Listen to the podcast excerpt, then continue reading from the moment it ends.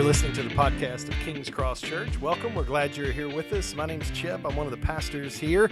This is our chapter 4 Q&A for chapter 4 of our year-long sermon series all the way through the Bible called The Story.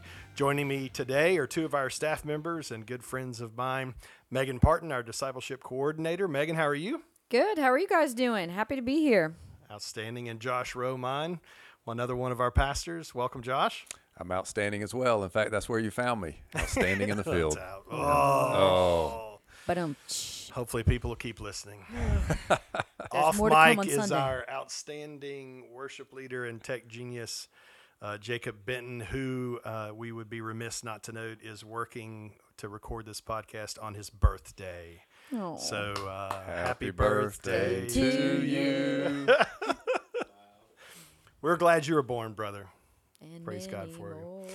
Our goal in these Q and A podcasts is to answer some questions um, that have been asked to us, either uh, as people have emailed the story at kingscross.org, and if you have a question, you can always send one in about any of the sermons or the chapters that we're in along the way. Or some of these are questions that have come up in our conversations with people in the lobby after church or in community groups or grow groups, and we just kind of make note of them as we work our way through each chapter, and then come together and try to answer uh, as many of them as we can.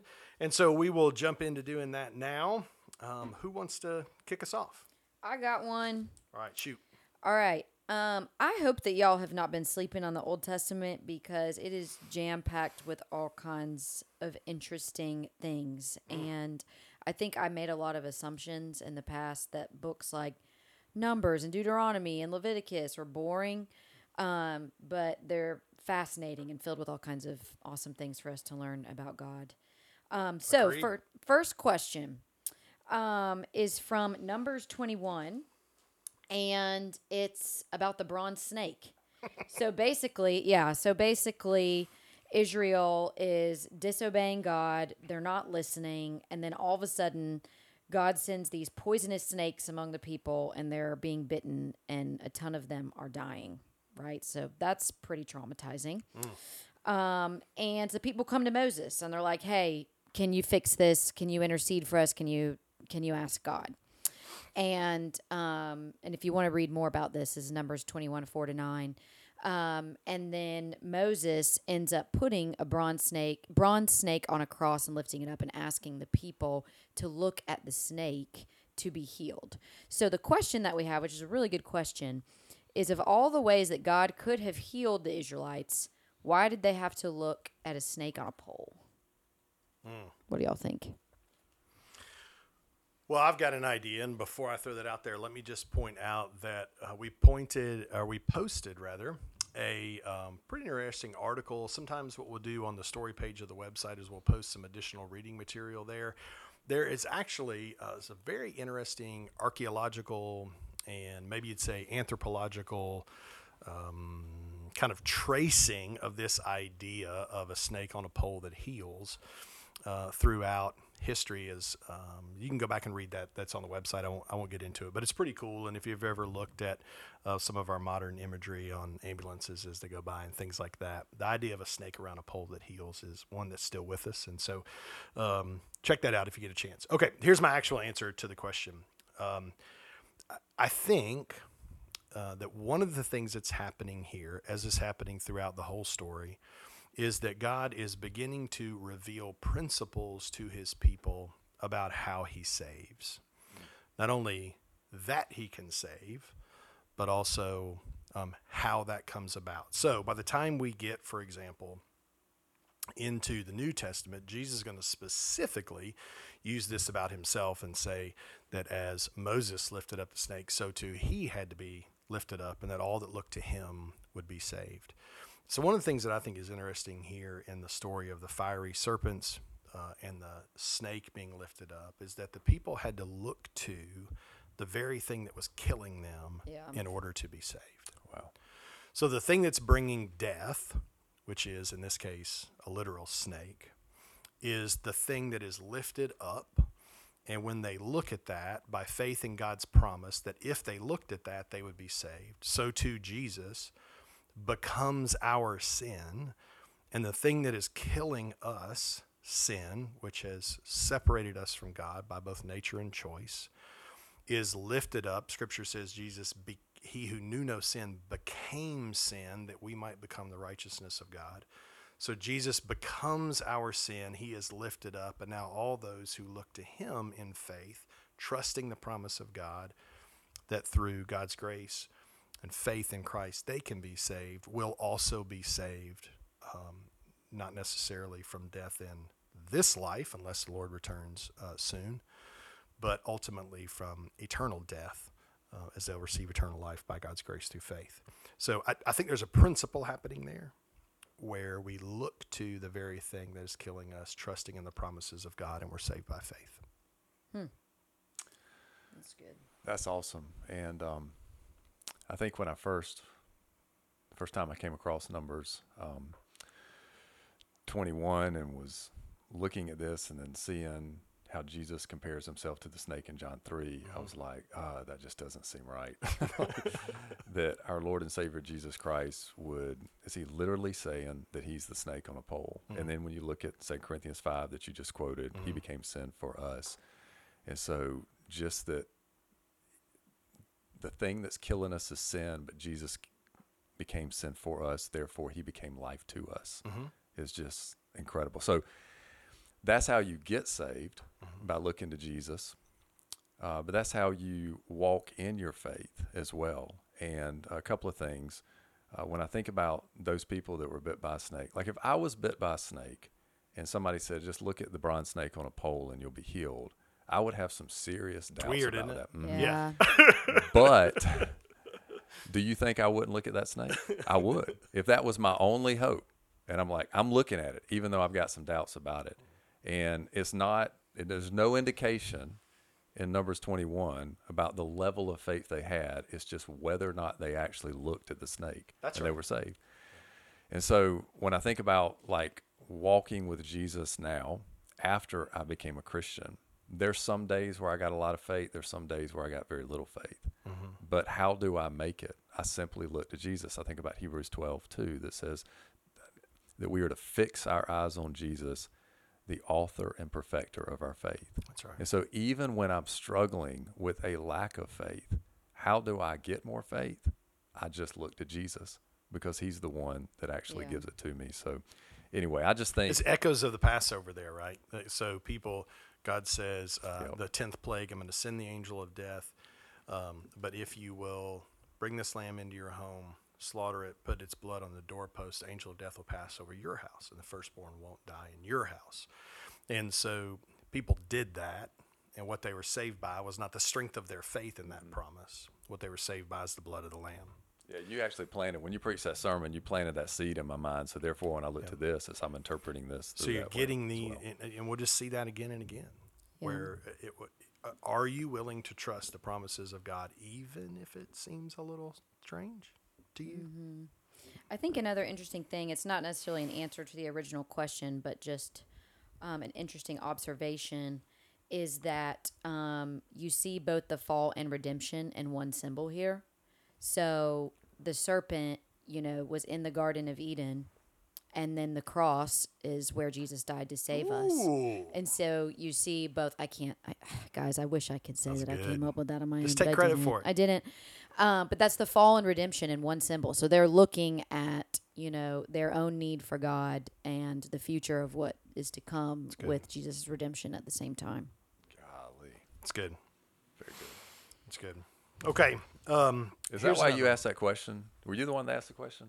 Was it I Megan? didn't. Oh, you didn't. Oh, I thought you asked a question just About so the you snake? could, yeah, drop the mic. Oh yeah, yeah. Good, so she could tee you up her own Yeah, awesome that's right. answer. Yeah.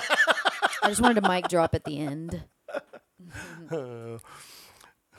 Okay, uh, here's another one. So Deuteronomy 7 6. You are a people holy to the Lord your God. The Lord your God has chosen you to be a people for his treasured possession out of all the peoples who are on the face of the earth. The question is this is an easy one. So just li- it's a softball theological question. Oh, good. We good, could probably just answer it and move on. uh, if I'm a Christian, or if I would become a Christian, I guess, did I choose God or did God choose me? Josh? Yeah, yeah Josh so gets the easy one. I got it. I'll knock it out in 15 seconds, and we can move on to the next one. Um, I actually had a It's buddy. a of, really good question. I had a buddy of mine that um, he had a, a T-shirt. and On the front of the shirt, it says, "I chose this T-shirt," and on the back, it said, "This T-shirt chose me."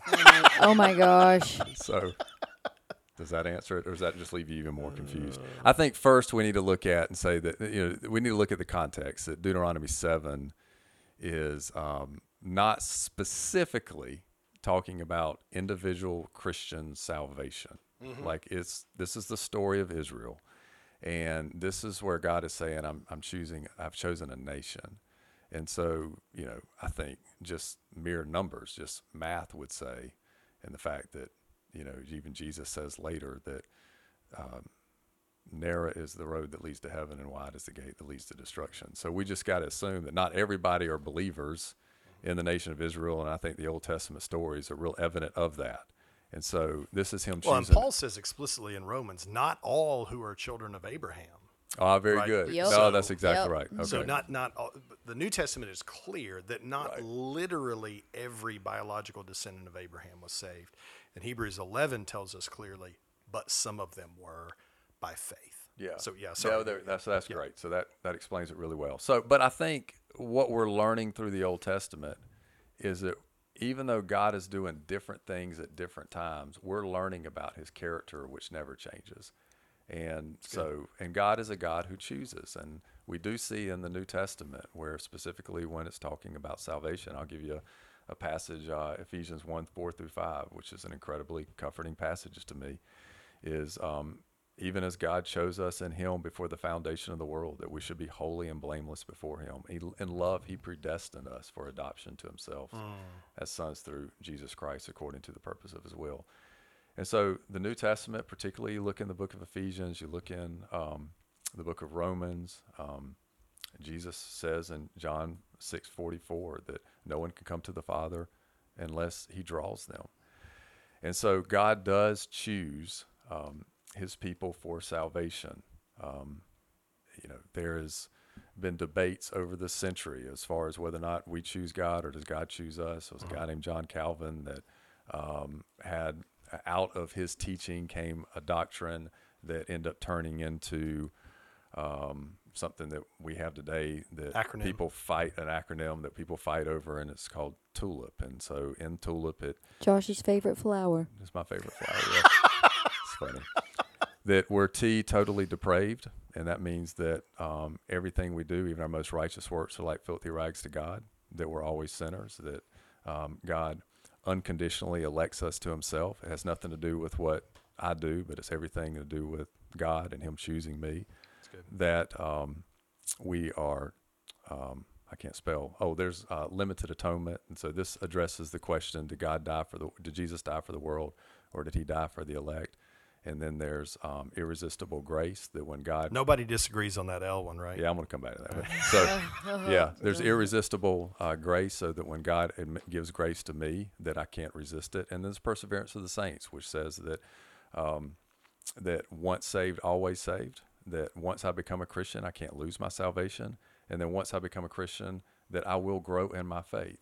And so when I look at something like that and I filter it through this idea of God choosing me, I find great comfort. And there's nothing I can do to earn my salvation. Uh, I, I lose my pride very quickly when I think through that lens, and I'm humble before the Lord, saying there's nothing I can bring. But I'm also feel incredibly loved. The fact that I'm a Christian, that God has made this decision to bring me into His kingdom. And so the whole L thing, limited atonement, that just proves that I'm not God and I can't understand. And so I don't even really say that this is my doctrine. I just say that this is helpful when I think about what God is doing behind the scenes when I came to Christ and when I'm sharing the gospel and other people come to Christ. Even when I share the gospel with other people, it's not up to me, it's God that's doing the work. And so, is there a part that I play? Absolutely, yes. I mean, over and over in the scriptures, that nobody becomes a Christian unless they receive Jesus as Lord and Savior, unless they make the decision to do so. How do those two things work together? Well, I go back to my friend's t shirt. I think both are true at the same time. Sure. Um, so, but I think at the end of the day, if you just ask me the question, did which you did, did, did I choose God? Yes. Did God choose me? Yes. How can both be true? Yeah. I don't know, but I just know God is. I know that if I'm a Christian, which I am, and if anybody comes to Christ, I c- there's nothing I can credit myself for making that decision. That's right. But I made that decision, and somehow behind the scenes, God put in my heart the desire to receive Him as Savior and Lord. And so, for that to happen, I had to, in the desires of my heart, overcome what I otherwise would have chosen, and that is hell. And so, anyway, both are true. Um, a buddy of mine told me when we were talking about this one time, he actually was discipling me in college. He says, if anyone goes to heaven, he has no one to thank but God. But if anyone goes to hell, he has no one to blame but himself. It's good. That's a And good word. Anyway, yeah.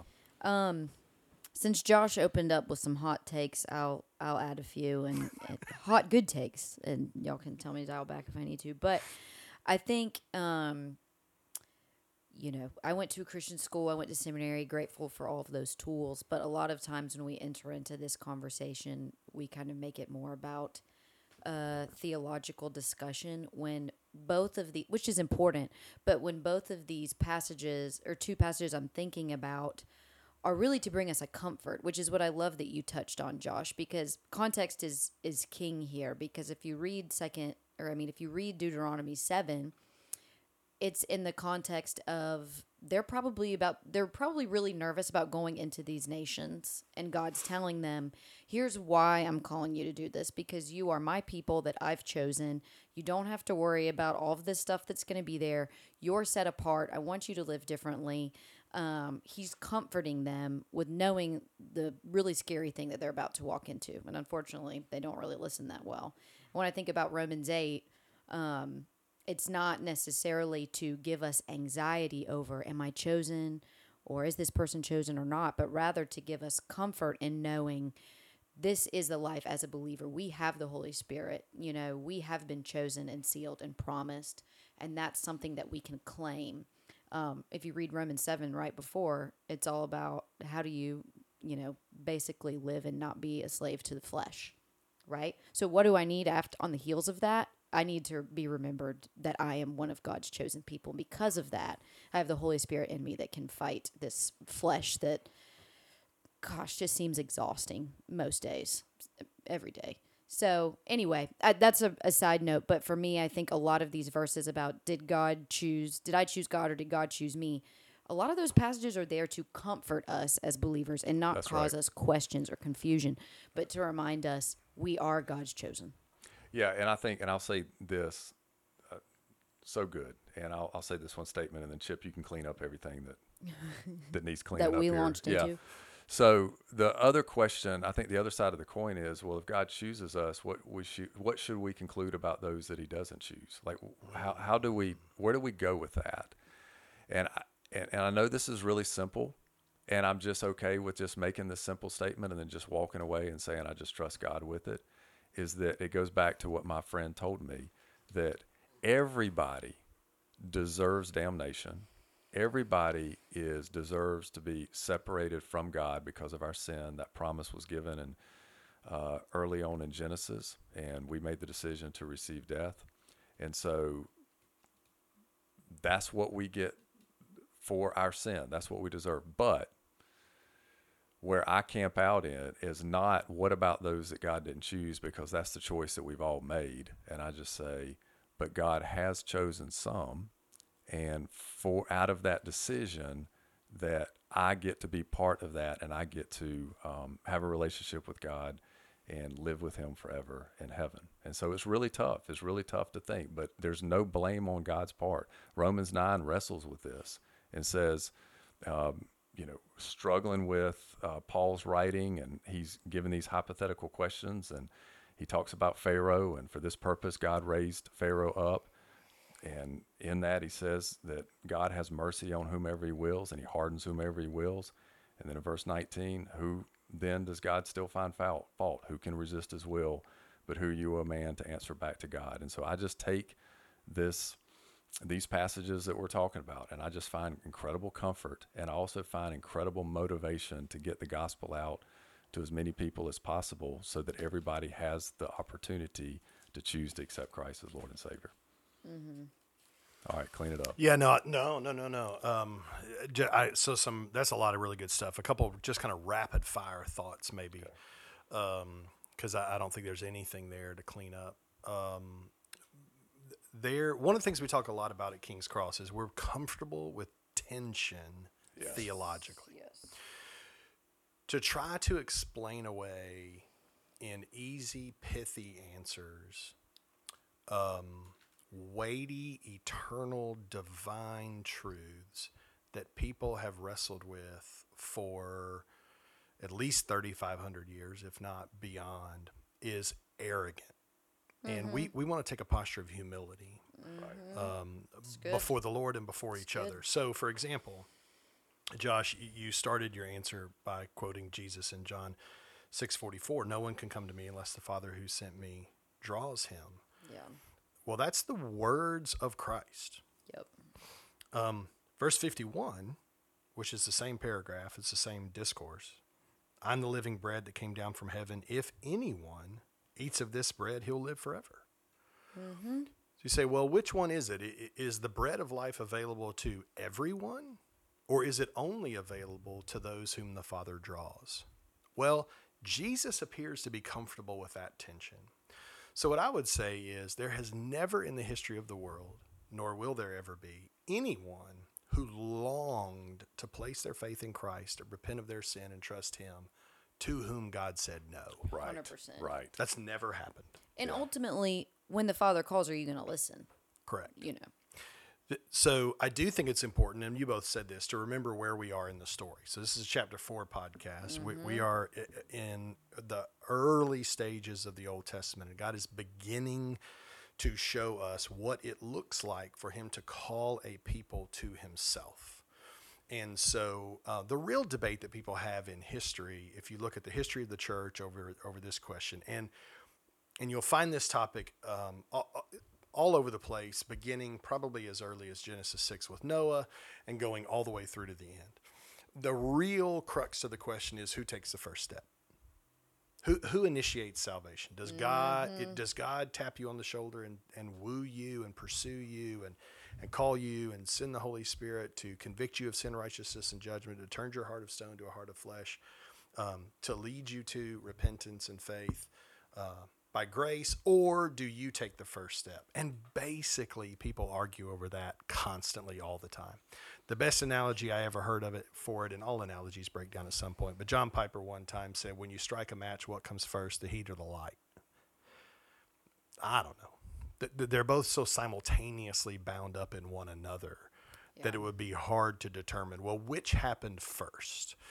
And so um, I, I just I'm just not really interested in splitting theological hairs and trying to dance on the head of pins about things. What I would say is um, you cannot read the scripture uh, from the very, very, very beginning, literally in, in the beginning of Genesis. You cannot read the scripture and come away with any other um, humble, honest, on its face, intellectual answer other than God is sovereign in salvation.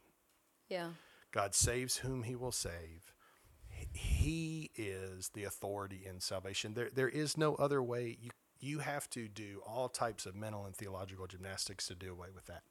Which is a good thing a good thing. because he's the one doing the saving. That's exactly right. Yeah. Uh, absolutely. And you cannot read the scriptures and come up with any other solution or any other honest, humble, intellectual, on its face answer other than everybody has a responsibility to respond to the free offer of the gospel. Yep. And Romans 1 tells us that there's no one who's without excuse. What can be known about God has been made plain through creation. We have rejected the truth about God for a lie. So there, there, there's no one out there who who could claim before God that they are innocent. And so the burden, Josh, uh, is on us. Well, and that's why, and that's why I would say that you know when you ask the question, who takes the first step? First step ought to be to go share the gospel with somebody that you're concerned about. Well, that's exactly that's now that That's you're a believer. Now that's the That's first right. step. But in recognizing, and you do share, we are called to share the gospel because we recognize that really who took the first step was man when we sin against God. sinned, that's right. That's the first step, and now it's So Romans five, we're sinners by nature, Right. right? And that's everything why in no your one's to blame but you. man. That's exactly right. Yeah. So I, it, what we're going to say at King's Cross um, is we uh, we believe in the sovereignty of God. You will hear us pray from the stage all the time. We almost in, in almost every sermon you'll, you'll hear at least me do at least two things. I will plead with people to turn to God in repentance and faith, and I will plead with the Lord to save people. Mm. Yep. And I, we're just super comfortable with that tension. Yeah. So Generally, that's how Paul, I've heard said, how he writes, how he lives his life. He wrote and he believed as if it was all up to God, but man, he worked that's and right. directed as if it was all up to man. That's right. It, it- so if hmm. we, if you run in now we're kind of off on a rabbit trail, but if you run into someone who has such a high theological opinion of the sovereignty of God in salvation that they don't feel the need to share the gospel, they don't understand God. That's, That's good. right. Or if they use it as a means to be dismissive, or you That's know, I love that you brought up the humility aspect. Like the the deeper that we dive into scripture and theology, the more empathetic and caring it will make us. Yeah. Right. So so if you're going to point, and we'll get here later in the story, but if you're going to point to the theology of Paul, and you're going to start labeling yourself as, you know, whatever theological camp you want to label yourself in, and the result of that is that you don't have a heart for missions, you don't have a heart for evangelism, you're not sharing the gospel with lost people in the places you live, learn, work, and play, then you've misunderstood Paul. Yep. And the issue is with you, not the theological system that you're clinging to. Right. So stop arguing with people And start, get out of reading, and start reading your Bible. That's well, right. start first Go read your Bible and see what it actually says, and then go share the gospel with others. Come talk to me and Josh and Megan, and we'll help you get trained on how to do that. So, okay, um, well, off the soapbox, back onto the main trail from the rabbit trail. and uh, do we have another question? Josh, you got a question for us? Oh, uh, yes, I do. All right, hit us so um, in Deuteronomy 20, 16 through 18, so let me read this passage to set it up. But in the cities of these people that the Lord your God has given you for an inheritance, you shall, you shall save alive nothing that breathes, but you shall devote them to complete destruction. The Hittites, the Amorites, the Canaanites, the Perizzites, the Hivites, and the Jebusites. Glad that's over with. I didn't practice that. As the Lord your God has commanded, that they may not teach you to do according to all their abominable practices that they have done for their gods, and so you and so you sin against the Lord your God. So basically, if I can summarize this, Megan, and this question is for you, it seems like God is saying, I want you to kill a bunch of people so you don't sin. Mm-hmm. I mean, so, It doesn't seem like that's what he's saying. that's what he's saying. That's what okay. he's saying. So how could God order the complete destruction of nations? And it's kind of a two-part question. But first one is how could God order the complete destruction of nations and still be good? And ju- and just to make sure that, um, in case you're new or maybe you're just jumping into the sermon series, th- this isn't the only place we see this. Yep. But so we see God destroying the Egyptians before the Exodus. We see this riddled throughout. Um, uh, Joshua, as God's people go into the Promised Land, we're going to see things like this in Judges. I, I, I mean, the, the Old Testament is riddled with this idea. So, so we're not Sometimes picking it's out, God doing it directly. Sometimes He's using people That's to do it. So, so we're not picking out some obscure passage and and trying to make a big deal out of it. This is just a really good example of it. So go ahead. Hundred percent. So I think the first, uh, the first thing to kind of jump into that will probably take the least amount of time is that um, God is. I mean, to go back to God being sovereign, God is in charge of life and death. So God values life more than we can. Like if we value life, He values life a thousand times more, right? So God is the giver of life. He's the creator of life. And then God is also sovereign over death. And so if we've done something sinful, um, which clearly these nations have done, um, they do deserve death because of the sin that is in their hearts and their actions. Um, but I know that's a you know an easy um, to go back to theology, theological truth and belief to kind of talk about, but then you're like practically it still seems so grievous. And one of the things that I want to encourage y'all to do is to know your Bibles like crazy because this is, I think, without a doubt, one of the number one things that people that are not Christians will use from the Old Testament and the New Testament is how can you worship and love a God who um, is okay with genocide or or, com- or ki- commands people to kill a bunch of people, and so you need to be prepared to answer that question because I've had people ask me before. Um, and again, context is is important here. So I spent a little bit of time just researching the Canaanites, and he gives several uh, examples here of people that they need to destroy. But the Canaanites, uh, for example, they committed devious sexual acts. Um, they worshipped demon idols, and they also uh, engaged in child sacrifice. So I would hope that as people that love and honor God, we would want God to demonstrate justice uh, against these grievous types of evil, right? Like if people are, are sacrificing children to a demon god, we should want to drive them out and destroy them, you know, or not want to, but take that seriously. And so I think Justice needs to be done. justice needs to be done. So I think in order for us to understand what God is saying here, it's also important for us to understand how evil and how bad things really were. We talked about this a little bit with the flood uh, in, in one of the, the former podcasts where we just did don't realize how awful and terrible and evil the world was for God to get to a place where he'd grieve that he'd made it. And I think this is kind of a similar thing here where God's not just, you know, out of nowhere saying, kill all these nations because they're on your land. That's not God. That's not his character. Yeah, particularly He's- in Genesis 6 5, I've got it here. The Lord saw that the wickedness of man was great in the earth, and that every intention of the thoughts of his heart was only evil. only continue- evil all the time right so so even now when we um are around people that may not be christians they're not you know this is a whole nother side thing they are evil but because of common grace they still do good actions in addition to their sin so for me to wrap my head around only doing evil all the time and this this kind of monstrosity like child sacrifice sexual deviance demon gods it's like okay well we should take it seriously when god's telling them to destroy them and then secondly god knew that they would fall into it you know and so this is history. We know what happens. The Israelites didn't listen. Um, they did not destroy uh, the these nations like God told them to, and they fell privy to it. So next thing you know, they're worshiping these gods. They're intermarrying um, men and women that they shouldn't be intermarrying with, and who knows? They may have done some of these terrible, awful things that God told them not to do because they didn't obey. And so when we don't obey and we don't take what God tells us to do seriously, it's detrimental.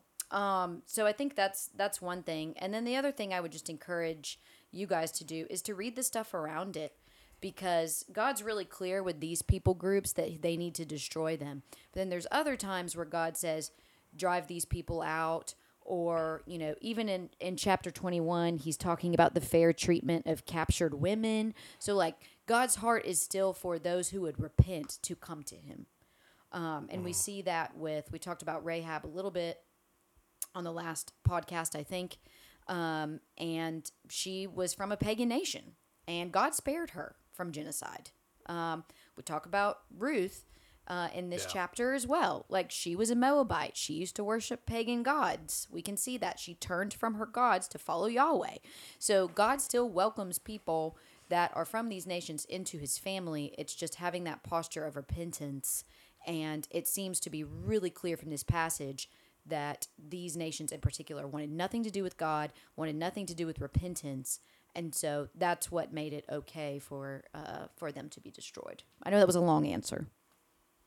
I think it's a good answer. I, I think um, Ruth is a great uh, example there because what we get in the story of Ruth is a picture of one person um, who comes to repentance and faith. And so you see that uh, God is not unjust in the way that He's dealing with individuals, um, but there are times when uh, His justice uh, his justice is administered um, individually, and there are times when that justice is administered uh, en masse. Right? I, I think for me, the question is, what is your starting point? Uh, Is your basic starting point that humans are good and they deserve eternal reward? Uh, or is your basic starting point that as soon as humans rebel against God, what they deserve is death. And anything they get other than that is grace.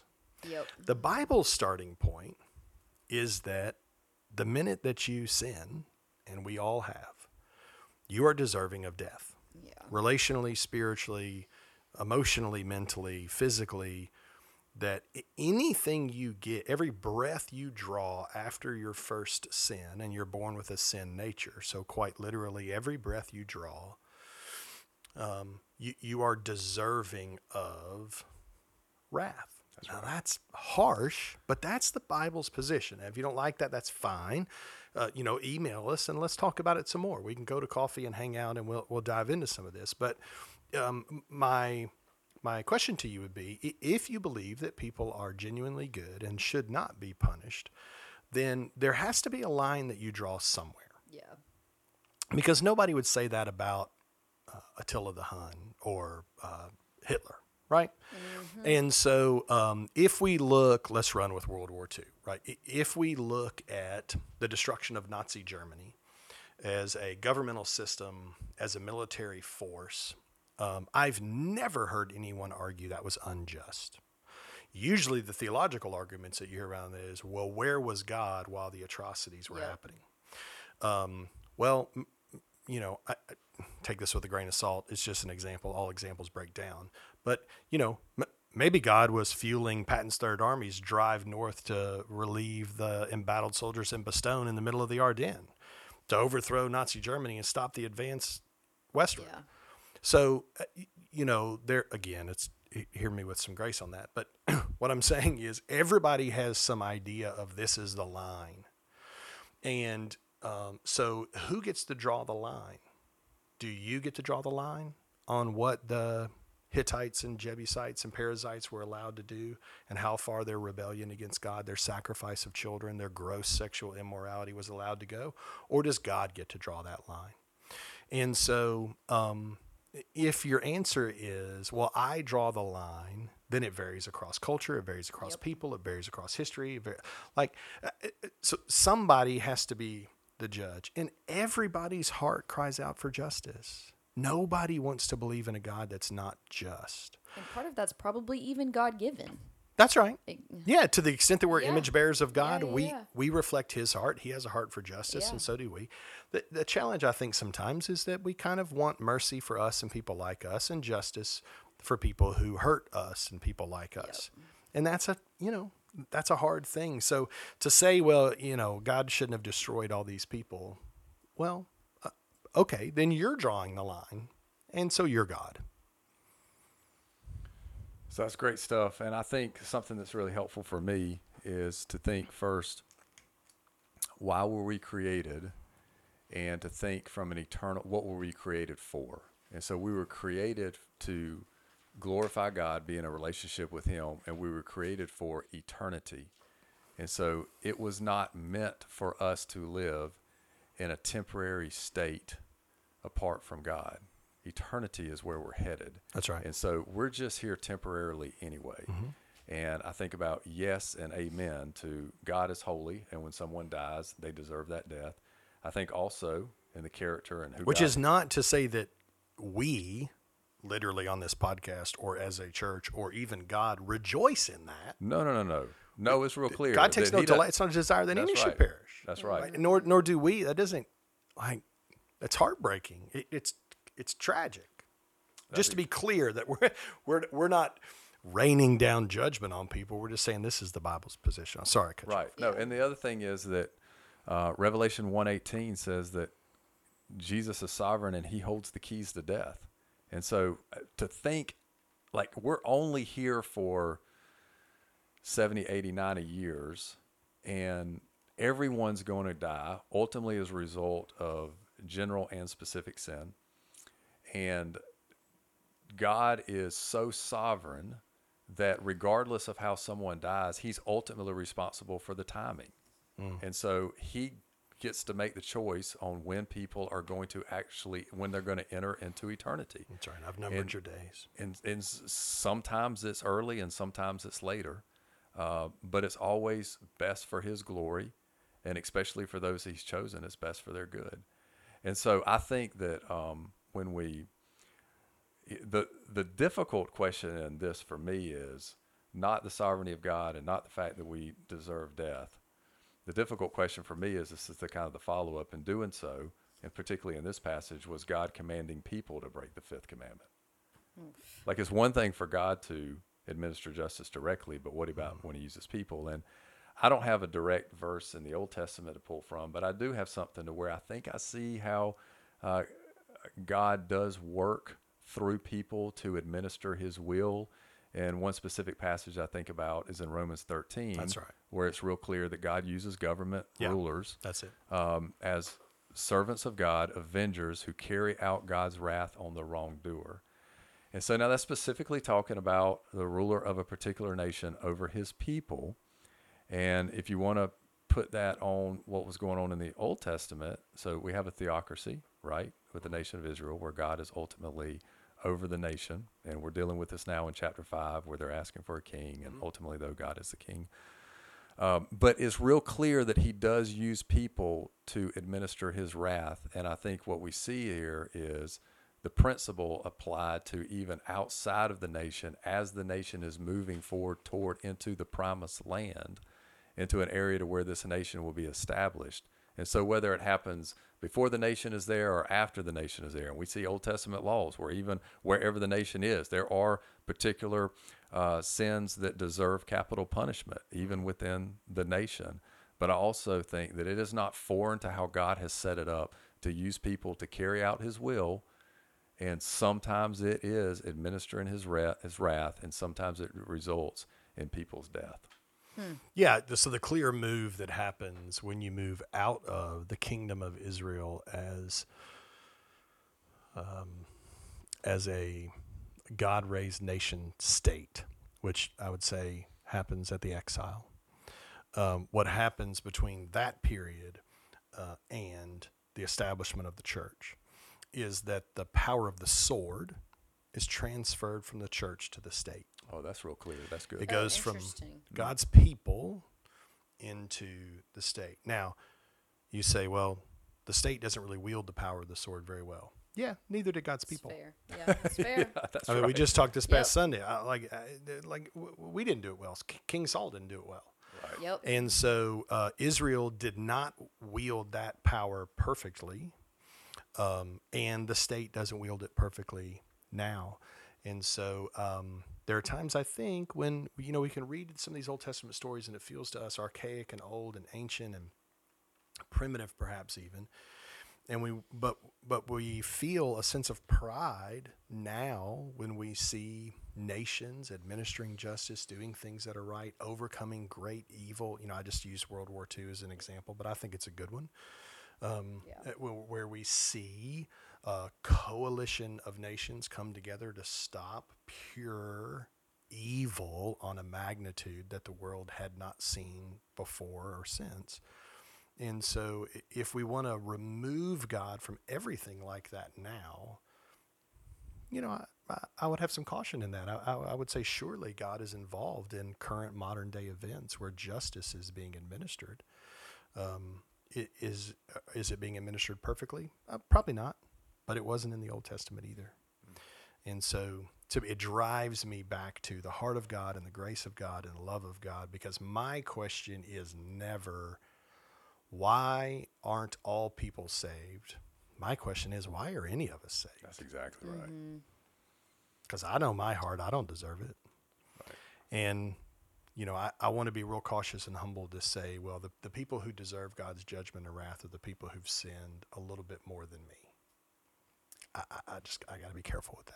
That and if the basis for morality is up to us, we will be confused Hmm. and exhausted. You know, it's like it's a relief to know that God gives us parameters for how to live, honestly, you know, when it comes to to these sorts of things. Yeah. I, I my preference is that neither of you determine my eternal state. Oh my gosh, please. no. and I would prefer not to bear the weight of judging you. I'm glad there's a God to do that. Okay, we're we're um, we're pushing our time here. Why don't we get to um, to one more, uh, and then we'll move on. Um, well, well, I tell you what. Why don't we hit one quick, uh, and maybe we can get two in before the end. Um, one of the things that we saw in is the book of Judges, Megan, and we see there a Yep. series of imperfect judges, imperfect partial saviors, uh, who point us to the perfect Savior uh, in Jesus. And yet God used the judges, but there are some things the judges do that we kind of question, like, mm, was that a good thing? Was that not? I mean, God is using that person. I'm not really sure. You know, Samson's a good example. Samson's a train wreck disaster, but Yep. actually, in the end, he becomes a really good picture of Christ. One of the weird things that, well, I think it's weird that we see uh, in Judges is this idea of how Gideon tested the Lord in Judges chapter six, because he laid this fleece out and he kind of says, "Hey, um, you know, I, I feel like I ought to be doing w- what you're telling me to do, but I tell you what, I'll, I'll lay this fleece out, and if there's some water on it, then I'll know it's you, and if there's not, then I it, that that strikes us as kind of a weird story. Um, is it okay for us to test God? That's a good question. Um, so, like Chip said, this is in Judges, um, Judges six, and we had a really good discussion about this. Um, me and Josh in particular, beforehand, and I think the more that we read this passage, the more that that Josh kind of helped me see. It's almost like this is less about is he testing God and more that he's asking God for signs. Because I think it's really clear that it's okay for us to ask God questions.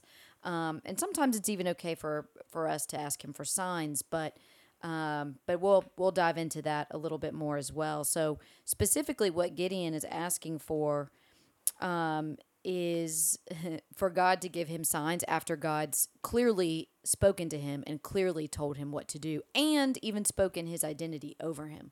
So if you read in uh, chapter six in verse thirteen um, or verse 12, God tells him as he's giving him this commission, The Lord is with you, valiant warrior. Okay. And then in 14, go in the strength you have. I am sending you. Um, and Gideon's response is, But how can I deliver Israel? Look, I'm from the weakest tribe. I'm the youngest in my family, yada, yada, excuse, excuse. And God tells him, But I will be with you.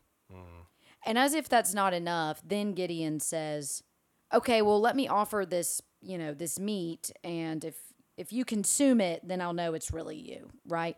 So God listens to Gideon, or, or responds to Gideon, I should say, rather than listens, and absorbs the uh, the sacrifice, and then Gideon's like, okay, yes, I know that you're God, you know, and he goes, he tears down an altar, and then Chippy brought up the fleece.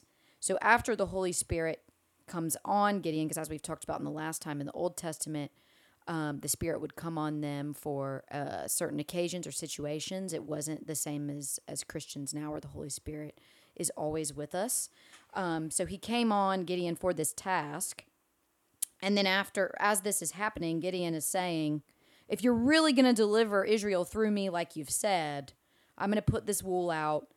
And if the dew is just on the fleece and the ground's dry, I'll know you were really here. Okay, well, that happens. Josh, you want to share about why you think? Yeah, I just think it's kind of funny. He probably came out the next day and looked at this uh, wet fleece, and the um, ground is dry, and he starts thinking, oh, "Okay, well maybe that just happens every day if you stick a fleece on the ground and the dew s- collects on the fleece." So he came back and he says, "Okay, look, this time, God, can we try one more time, and let's let the ground be wet, but the fleece be dry." So anyway, I just think it's kind of funny. I, You I think do it- think that's funny. Do you think it was a North Face fleece, Patagonia, well, I don't know which one holds the was it moisture. more. Gore-Tex? Clearly, quality for it to you know be dry. It wasn't a rain jacket. Sorry, go ahead. That's so good. So then, the, yeah. So he asks reverse for the next morning. He's like, okay, well tomorrow, um, if if the if everything if the dew is the grass is dry and the fleece is wet, then I'll really know that you're God. And let me have this one more test. Um, and God responds and does it. Um, a couple a couple takeaways that I really had from that is So God just God speaks to him. God consumes the sacrifice of meat. God he gives him the, the, the sign thing twice. of the fleet, and then he asks him for it again. And then he asks him for it All right, again. go ahead. And so to me, it's kind of, which I think this goes back to so many instances in the Bible and in our own life. What is really going on in our hearts? What is the motivations in our hearts here? Uh, because it's okay for us to cry out to God. It's okay for us to ask God where He's at. It's okay for us to ask God questions. You know, um, we were talking about earlier in the New Testament how it says the testing of your faith produces endurance. um, it's okay for us to to ask these things. I think demanding signs from God after He's clearly already commissioned us and spoken truth over us is a little bit different. Like to me, that seems. Some of what I was saying earlier was the word of God should be enough to where we don't need all of these signs that Gideon is asking for. Like God told him he was a valiant warrior. God told him he was with him. God told him don't be afraid. He showed up to him in person. It says the angel of the Lord came in verse 11.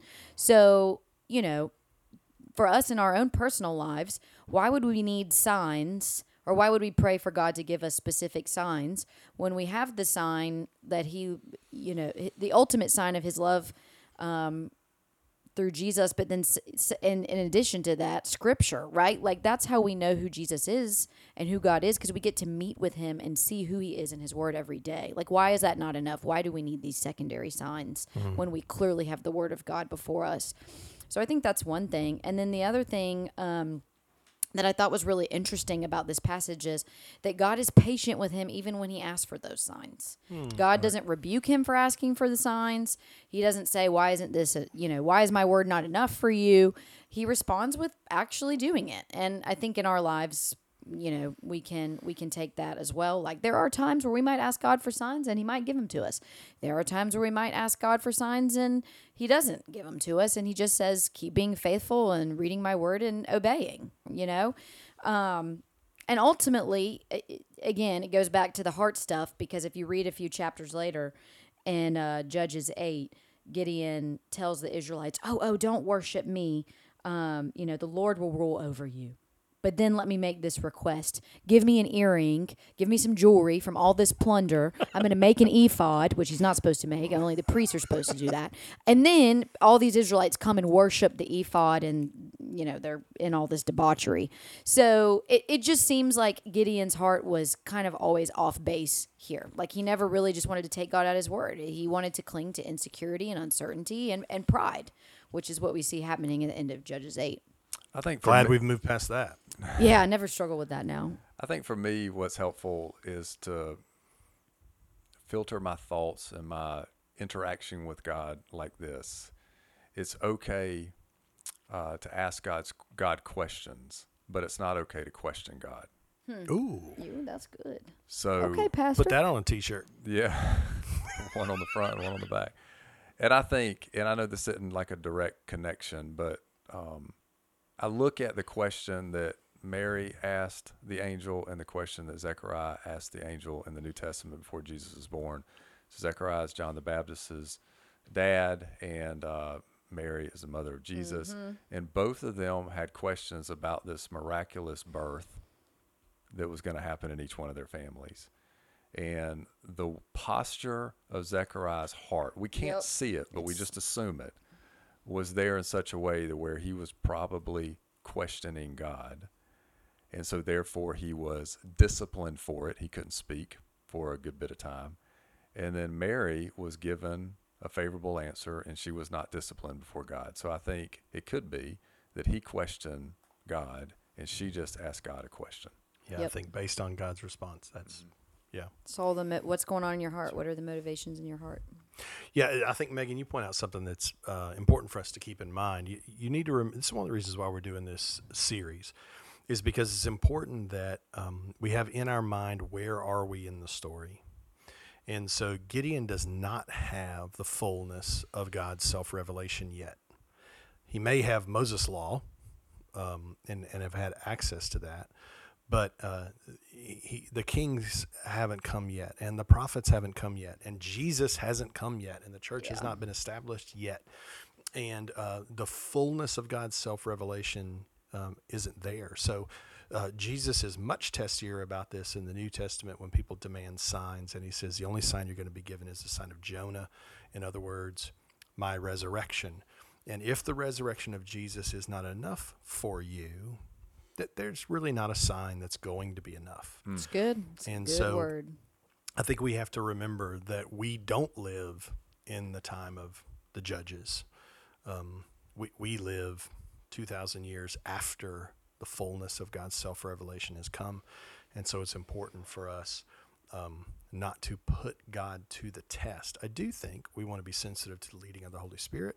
We want to ask godly men and women around us for affirmation when we feel like God's leading us to do certain things. We want to search God's word as the Bereans did. We want to test all things, hold on to what is good. There's clear guidance in that. We, we don't walk through life um, you know, with our eyes closed, numb, just feeling around in the dark Yep. because the light has come to us. And so we should walk in the light that we have. Um, but we definitely want to be cautious about putting God to the test. Okay, we are probably nearing uh, the endurance of our listeners' ears. Josh, um, why don't we close on a question that I think is relatively If a they made it this straightforward far, I'm impressed. answer to. I know. Thank you, Mom, for listening. Um, one of the things that we see very clearly in the Old Testament is God's holiness, um, and that sinful people cannot be, for example, in the Holy of Holies in the tabernacle. There is judgment on these nations that gets rained down. Uh, imperfect judges don't last. How is it that if God is holy and he cannot abide sin, that any of us, knowing that we commit sin, can draw near to him? And so just making sure I'm okay on the language, um, abide sin means have a relationship with sin or live in the presence Yeah, of sin. God can't be in the pre- can't be sin in pre- cannot yeah. be that which is holy cannot be around the unholy. Right. Right. So There is no sin in the presence of God. and so that is true. So you Right. start there that God is holy and man is sinful. That's what we were talking about at the beginning and really the bulk of this podcast. Mm-hmm. Yeah. And so uh, we're all so amazed that God would save anyone and invite anyone into his presence. And so, first of all, we should be amazed at how he did it. And how he did it was that he got down off his throne as Jesus Christ, lived a perfect life in our place, died a death that only we deserve. You talked about it in 2 Corinthians 5.21. And took on our sin so that now we can be in the presence of God. So the mm. answer is how can that happen is the gospel. Mm. And so now the question is like once I li- once I receive Jesus as savior and lord Paul talks about the battle with the flesh and he talks about in Romans 7 that there is just this like the things I do want to do I don't do and the things I don't want to do I do. So mm-hmm. there's just struggle. So how can I be confident that every day that God's going to hear my prayers and that I can have a relationship with Him on a daily practical basis. A verse that uh, comes to mind for me is or two verses in the um, Old Testament, just right back to back, is Psalm 66, 18 through 19, uh, where we see, If I had cherished iniquity in my heart, the Lord would not have listened. And so that is true. That's why sinners can't have a relationship with a holy God. But verse 19 is incredibly hopeful and encouraging. But God, truly, God has listened. He has attended to the voice of my prayer.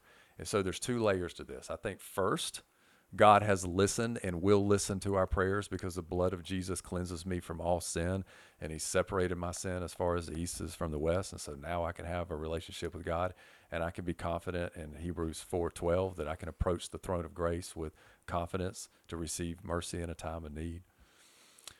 But also I need to recognize that the the likelihood that my prayers are going to be more effective if I do not have cherished sin in my heart. And so, therefore, when I go before the Lord in prayer every day in my relationship with the Lord, I would be very um, wise to model my prayers after the Lord's Prayer, where it mm-hmm. addresses, Forgive us as our sins as we've forgiven of those our debtors. So I think there needs to be this constant heart check that it- do I have cherished sin in my heart? Meaning, do I holding grudges against other people?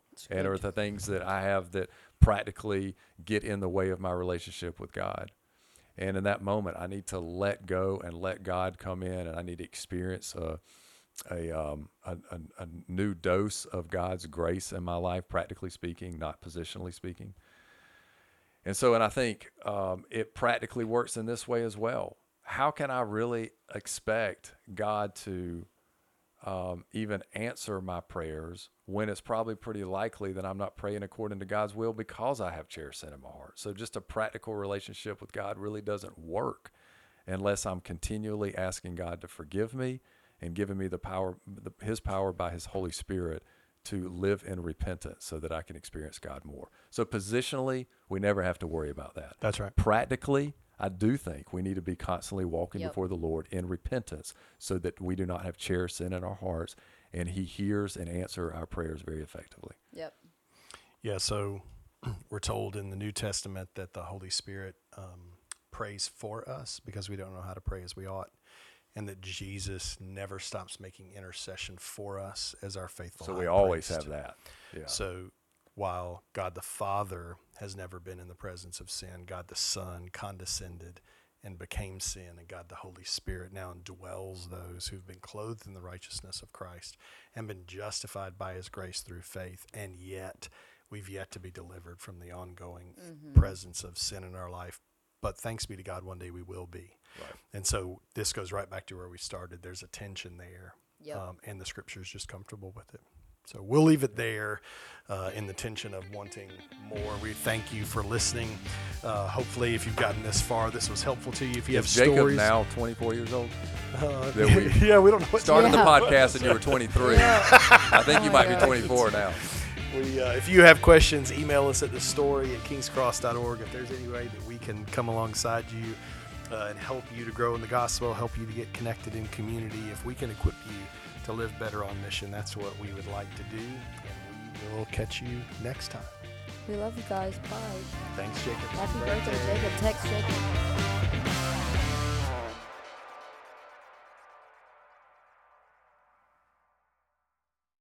My name's Chip. I'm the lead pastor here at King's Cross Church. Thank you so much for listening to our podcast. We hope that you're growing in the gospel as we work our way through the story. Take a moment to subscribe, and you'll get each week's episode automatically. May the grace and peace of the Lord Jesus Christ be with you all.